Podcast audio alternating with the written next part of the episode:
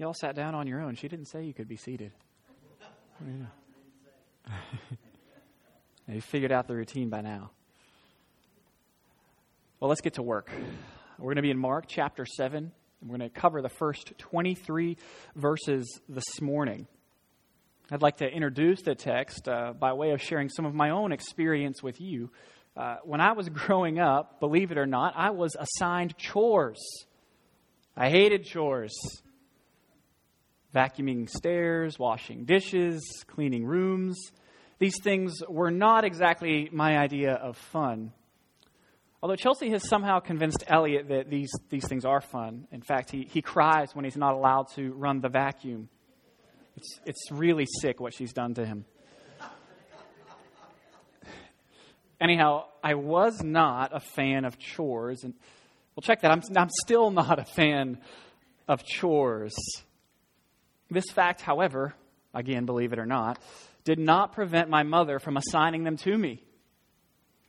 She seemed to delight in giving me these daily tasks, including, worst of all, cleaning the bathroom. I mean, cleaning the bathroom is the worst if you think about it. Got to deal with the floors and the tubs, sinks, toilets, all the rest. I hated it. It's the worst. Nevertheless, I would routinely bear this terrible burden. And what made it really, really terrible, though, was uh, I had to do it over and over again until I got it, quote, right. See, my mom is a, is a crazy person when it comes to cleanliness. This fact, as you may have guessed, led to us having a number of disagreements about what exactly clean was. And so I found her standards of cleanliness unattainable. Yet she would insist I repeat the task until it was done up to code, her code. Typically, I would have to clean the bathroom two or three times, sometimes more, before she would uh, finally step in and, and say that I had done things according to her standard. I promised myself that I would, wouldn't live with any more neat freaks the rest of my life, and then I married one, and so my plight continues this day a little bit in a lot of ways. I'll stick to what I wrote before I get in trouble. The point is, is that my mom and I disagreed about the answer to this question. What makes clean? What is clean? That's kind of the question before us in our text this morning. What makes clean? The question relates not to physical, but to spiritual purity. This morning, we're going to attempt to answer the question by looking at it in three ways. We're going to see what the Pharisees think, what Jesus thinks, and then we're going to ask the question what should we think? What the Pharisees think, what Jesus thinks, and what should we think? The one big thing this morning, when you think about this text throughout the week, what I want you to grab a hold of and think about is that cleanliness, this is how we're ultimately going to answer the question, so this is a spoiler, but cleanliness comes from Christ alone. Cleanliness comes from Christ alone. Let's, let's pray before we get started. Heavenly Father, we just thank you for the opportunity to come together as your family this morning. We get to enjoy one another's companies and uh, catch a um, whiff of what it will be like to be in heaven together with you. Help us to worship well with one heart and one mind and bring you honor this morning. Help us to celebrate the cross, to celebrate your resurrection and your dominion over all things. Father, help us to be shaped by your word. Amen. So let's talk about what the Pharisees think. We're going to look at the first five verses here.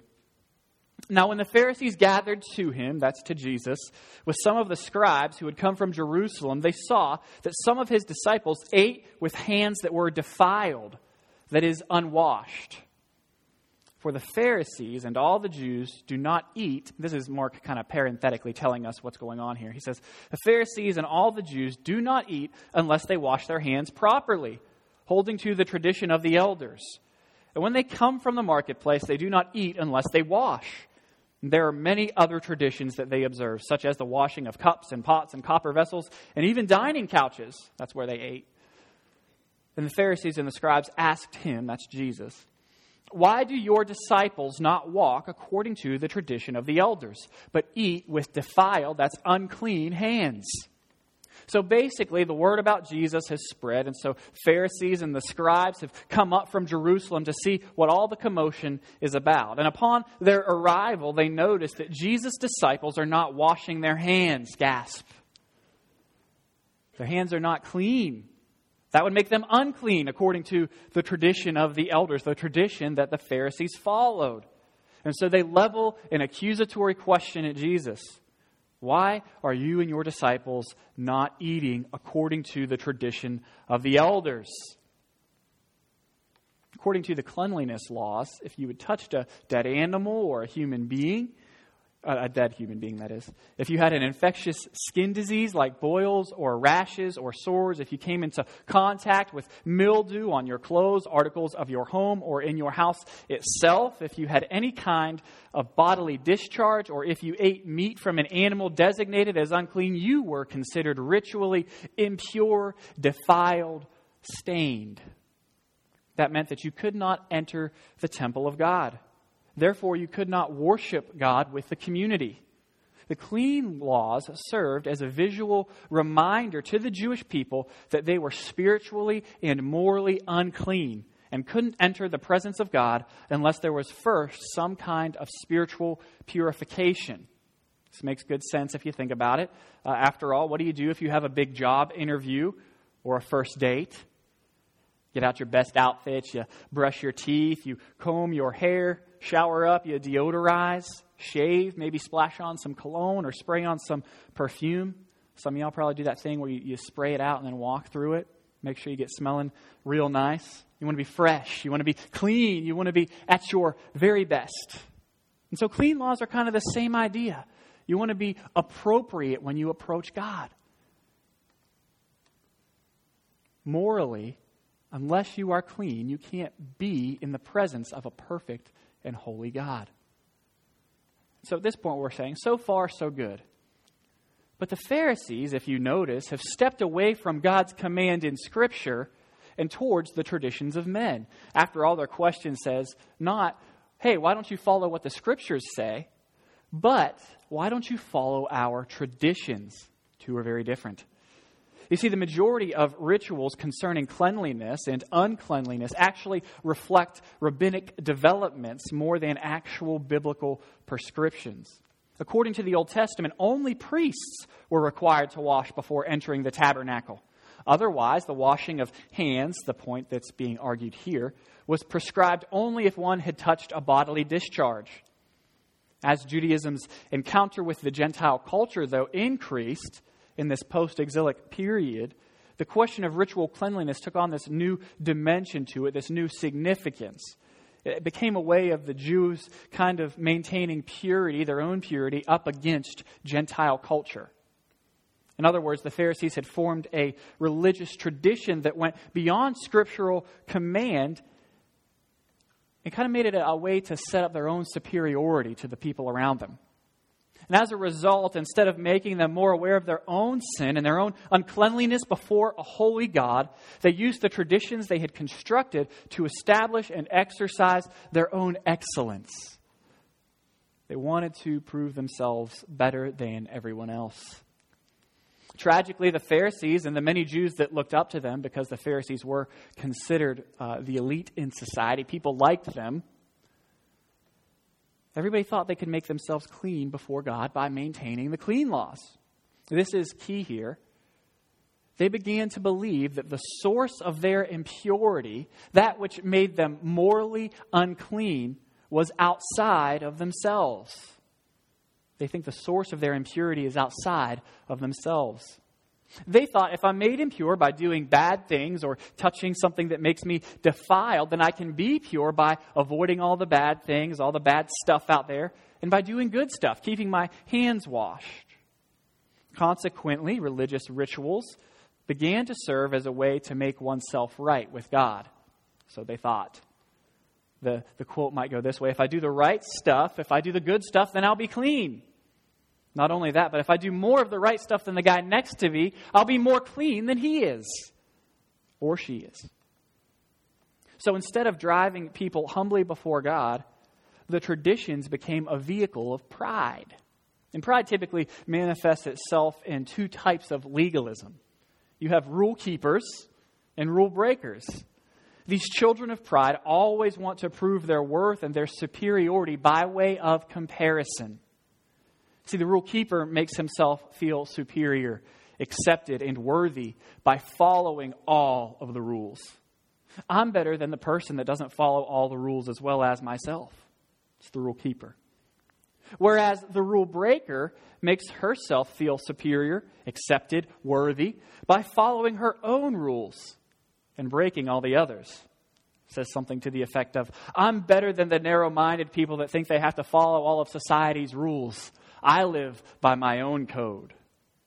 But both the rule keeper and the rule breaker are ultimately trying to prove their worth and their value by comparing themselves with others. You know, all of us are usually prone to be a rule keeper or a rule breaker. The Pharisees, though, are they're definitely rule keepers. And as such, they attempt to prove their value by devaluing Jesus and his disciples. The question they pose insinuates that Jesus and the disciples are unclean while they remain clean. Pride seeks superiority, power, and security by being better than everyone else. It wants to prove its worth. It's an approach to life that mirrors what I call the horror movie survivor strategy, which is basically run faster than the guy next to you. Outrun the other people that are running from the man with the chainsaw, and you're going to be all right. The approach sometimes works in the movies, but it never works in reality. Building your identity on how you stack up against other people will leave you insecure and exhausted. First, because there's always going to be someone better than you, believe it or not. And second, because you are never done competing. You're always on the treadmill of self worth. Spiritually speaking, it doesn't work either. We're all prisoners of sin, we're all equally stained. So even though uh, my shirt might be covered in mud and really stained up and ratty, you might have a small barbecue stain on yours, but it doesn't matter. We're both stained. Or to, to pick up on this prison concept, it's like we're all in prison, but some of us behave better than others. At the end of the day, we're all still in prison. Not my best illustrations, but the point's this we're all equally separated from God. We all have stains on our shirts. We're all in prison. We can't make ourselves right with God. But the Pharisees here, they try to prove their value by proving they are better than those around them. They're keeping the clean laws, they're being truly pure. And whether rule keepers or rule, rule breakers, we all do this. I mean, don't you?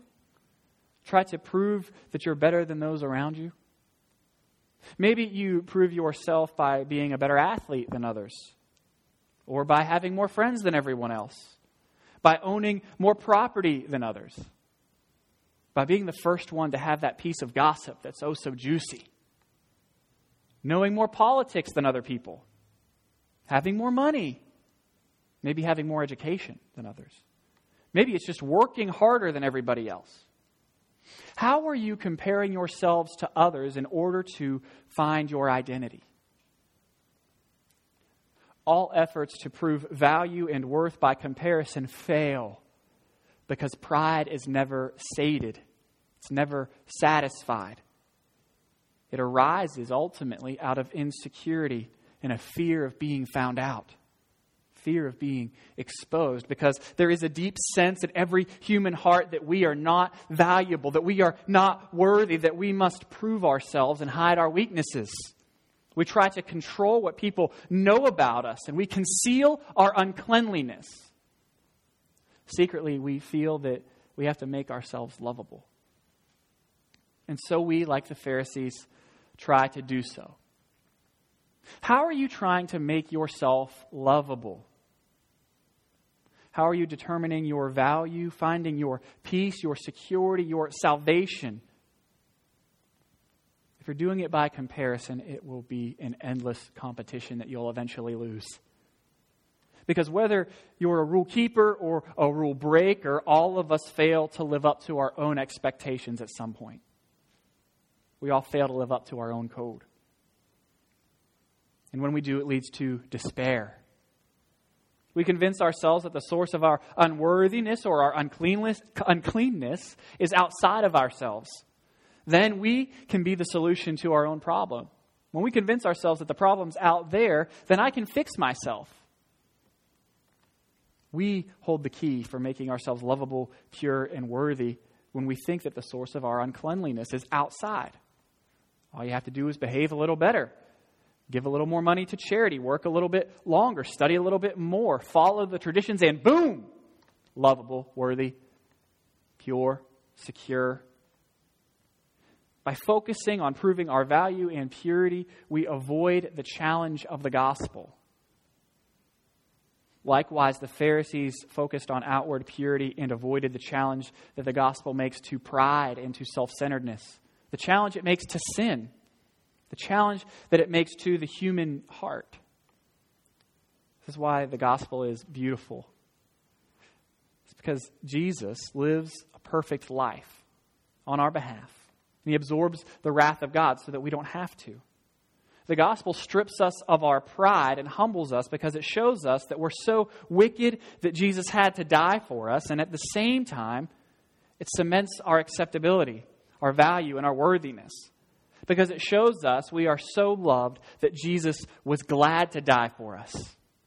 See, in Christ, we have this perfect balance of humility and confidence because our identity is rooted in His work and His person. What that means is you don't have to live life looking over your shoulder and trying to outrun the other guy or wondering when you'll be found out and exposed. Jesus has already found you out. He's already died for you. Already loved you. He already raised so that you can be raised with him. You don't have to move between swollen pride when you're able to live according to your own standards and wistful despair when you can't live up to your own standards. Belief in the gospel, a relationship with Jesus Christ, both humbles you and gives you supreme confidence and security. You're humble because God had to live the life you should have lived and die the death you should have died. And you're confident of your worth because Jesus was happy to live the life you should have lived and die the death you should have died. Friends, systems of self salvation always fail they fail primarily because they misunderstand where the problem is. The Pharisees think the problem of uncleanliness is outside of themselves. And so they answer our question what makes us clean? Well, keeping the law, of course. What makes us right with God? Following these rules and washing our hands. According to Jesus, though, they're sadly mistaken about the source of their uncleanliness, and thus their solution is wrong. Let's look at what, what Jesus thinks in verse 6. And he said to them, Well did Isaiah prophesy of you hypocrites, as it is written. This people honors me with their lips, but their heart is far from me. In vain do they worship me, teaching as doctrines the commandments of men. You leave the commandment of God and hold to the tradition of men. Jesus is saying, Isaiah was right about you. You've missed the point.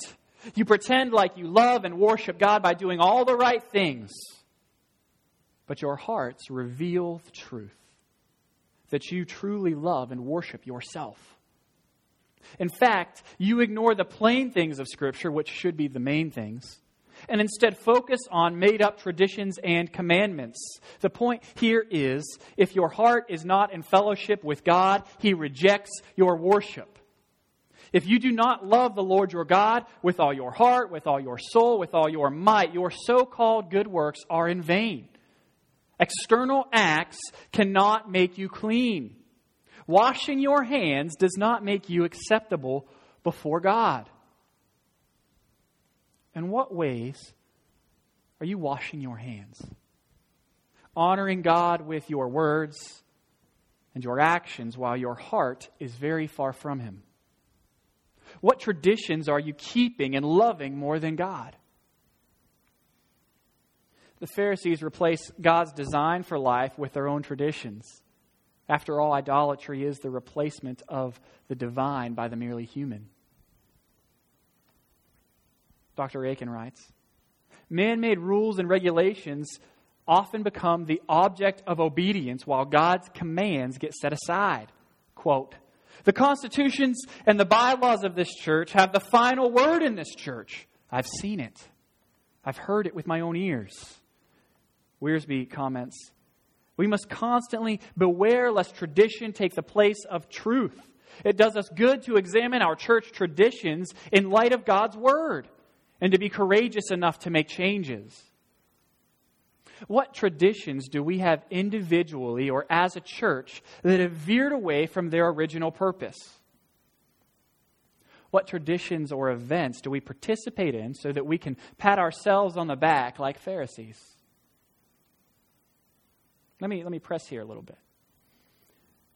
First, individually. Why do you have your quiet time daily? And I hope you do. Is it so you can meet with God or so that you can boast that you had your quiet time? Even if it's just to yourself. I had my quiet time today. Really good before the Lord. My hands are clean. Same thing with prayer or visiting. Is it so you can feel spiritually superior to someone else or feel like you've earned favor with God? Let's do more corporately. Why do we serve the senior center or have Christmas place or attend church? Love for God and His Word or love for tradition? Why do we do vacation Bible school every year? To prove that we can, to show those other churches in the valley that our church is bigger and better. We put on a better event.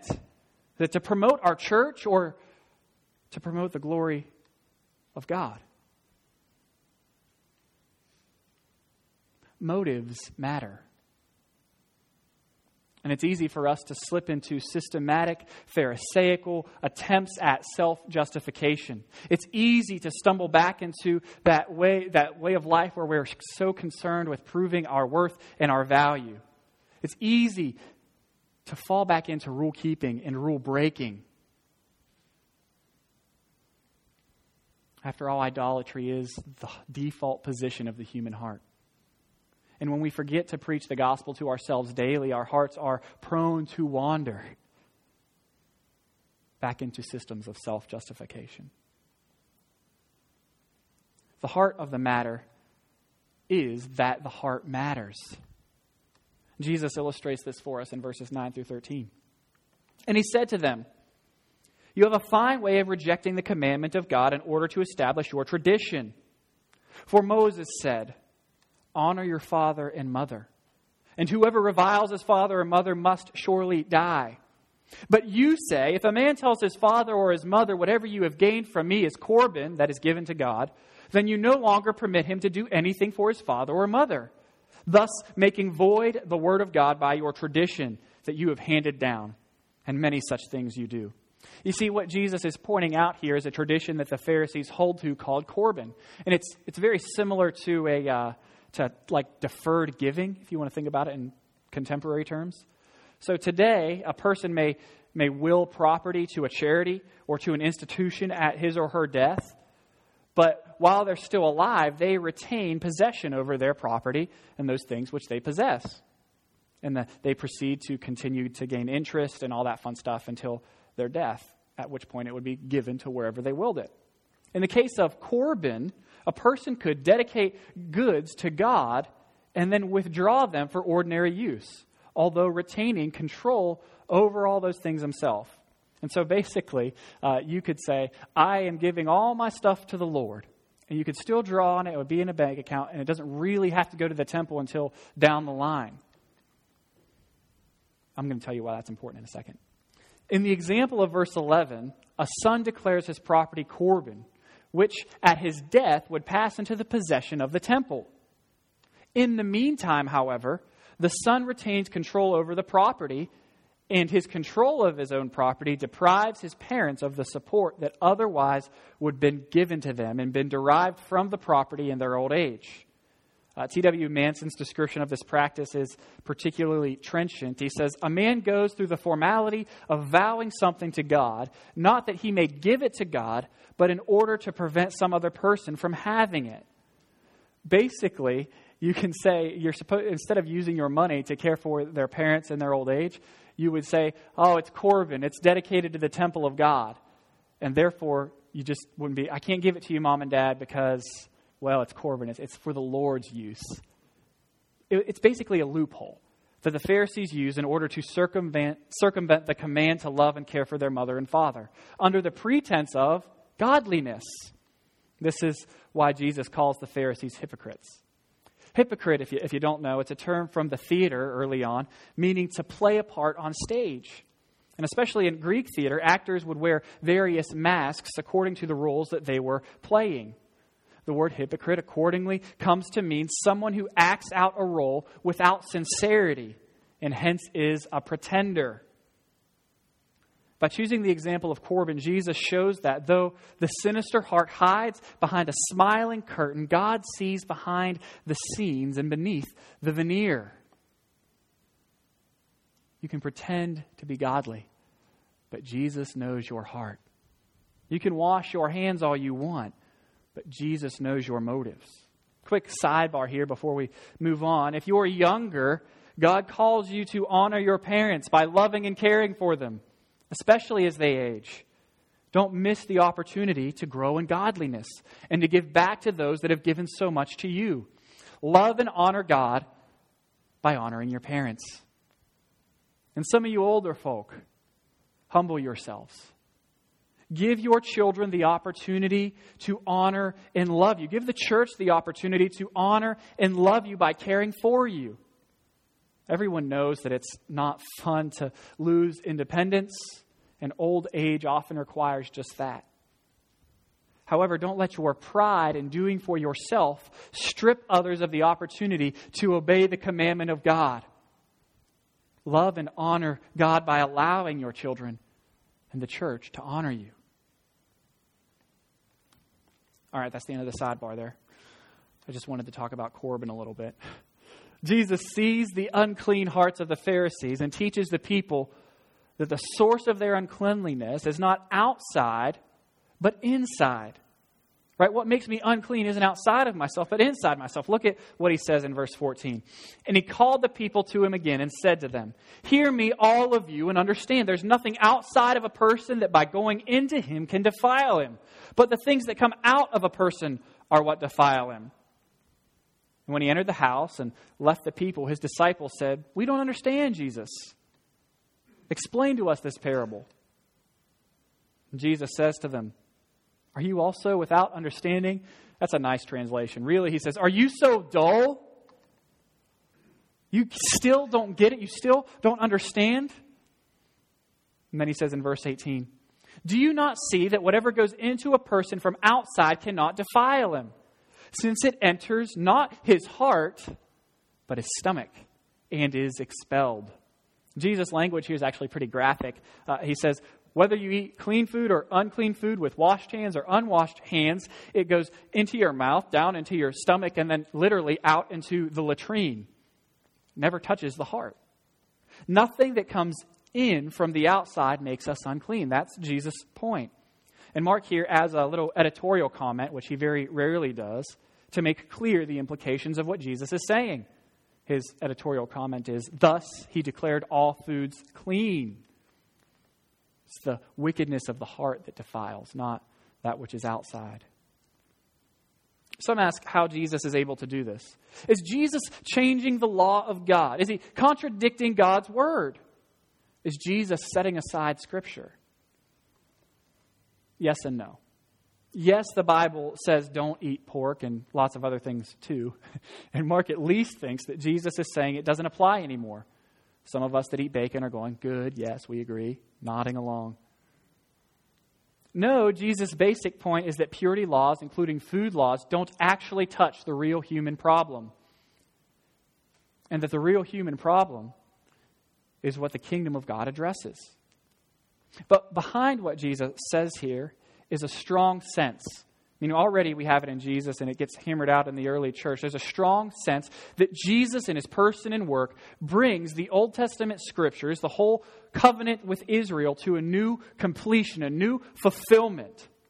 So the, the scriptures speak of purity and they set up codes as signposts. But, but Jesus is offering the reality. It's kind of like getting directions. If somebody gives you directions, they say, oh, go down and you'll see, to go down to 250, there'll be a stop sign. Just drive all the way down 151 and eventually you can't go either other direction. Stop sign there. There's a little country market. Turn left. You'll start to go up the hill and they get you on 64 and eventually to Walmart. When you arrive at Walmart, you don't, you don't need those directions anymore, right? They served their purpose. When you arrive at the destination, you don't need the signposts, not because they were worthless, but precisely because they were correct. Another way to think of it is, uh, and this is a less effective illustration, but it's a little bit like bedtimes. When, when kids are small, we give them bedtimes to teach them responsible time management, which will hopefully lead to a healthier lifestyle. But once they reach an age of maturity, we no longer give them bedtimes, not because the bedtimes were meaningless, but because hopefully they've achieved their purpose and we trust our children to make responsible decisions at that point.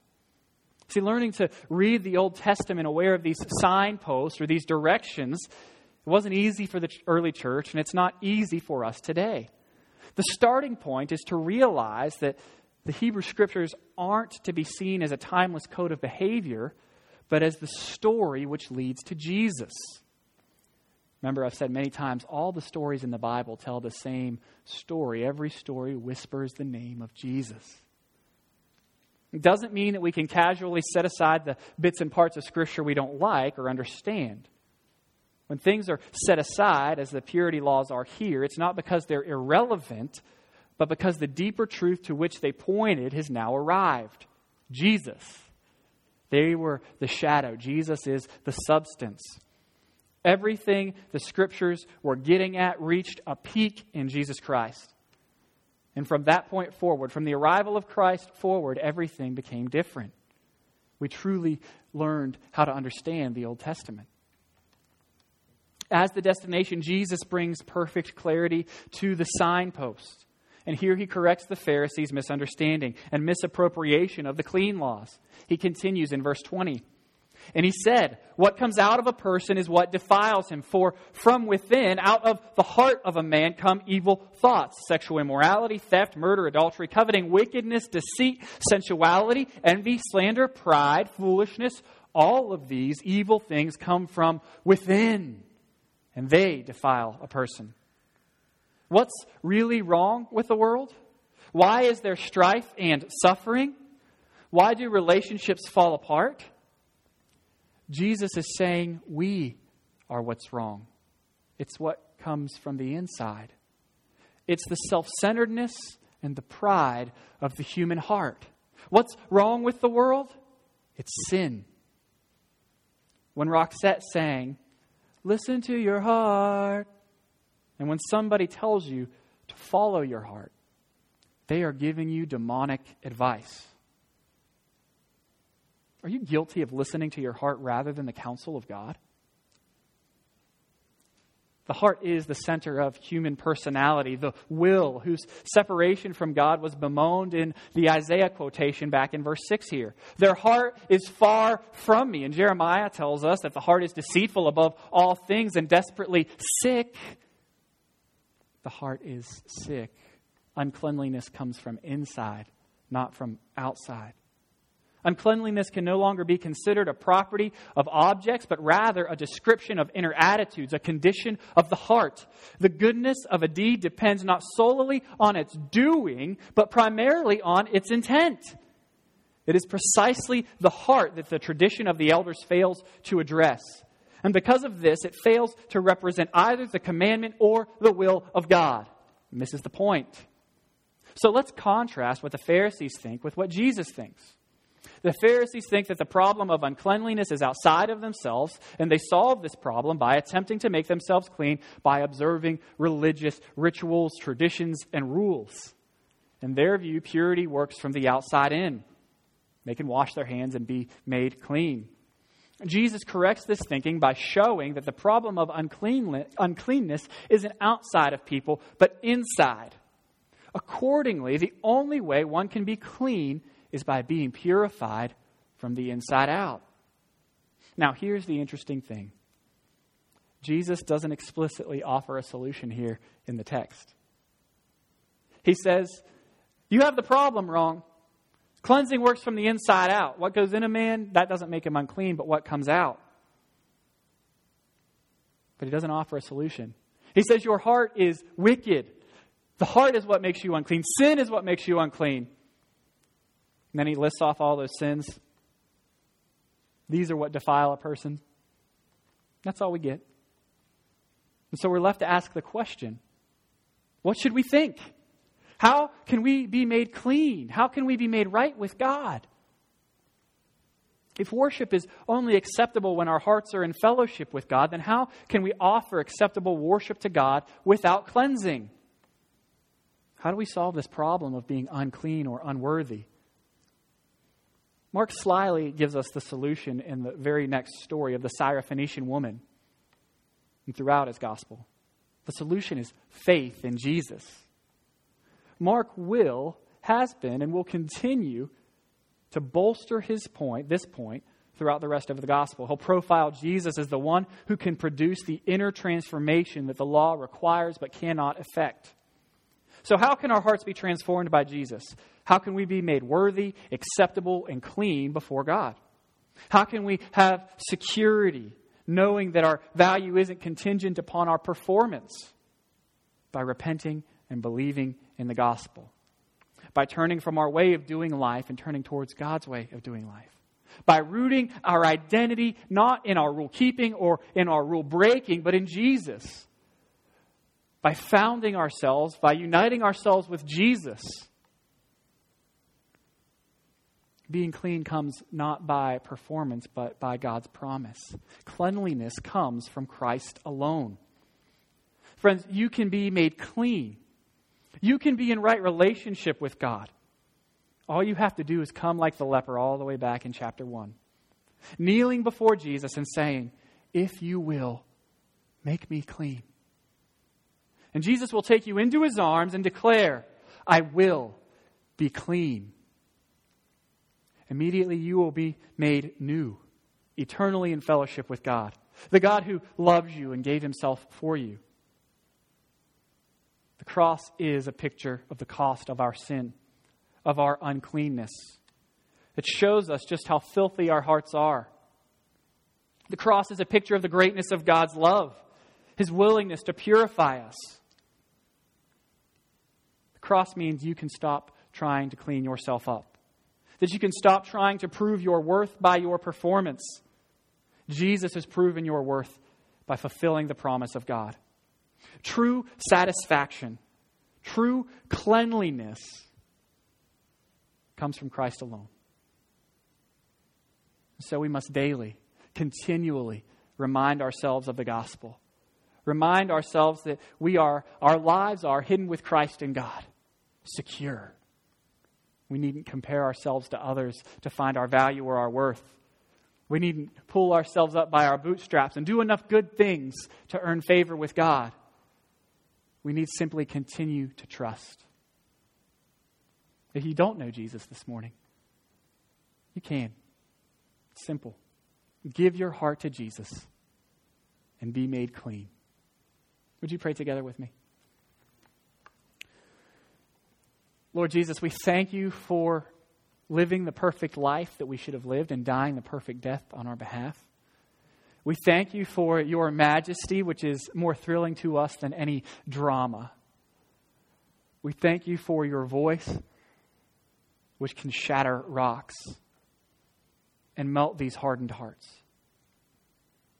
Pray that we would hear your voice in your word, that we have heard it, that we would be shaped by it throughout the week that you would uh, destroy any system of self salvation that we might be adhering to. Pray that you would help us to trust you daily, to give our hearts to you daily. We pray all this in Jesus' name. Amen.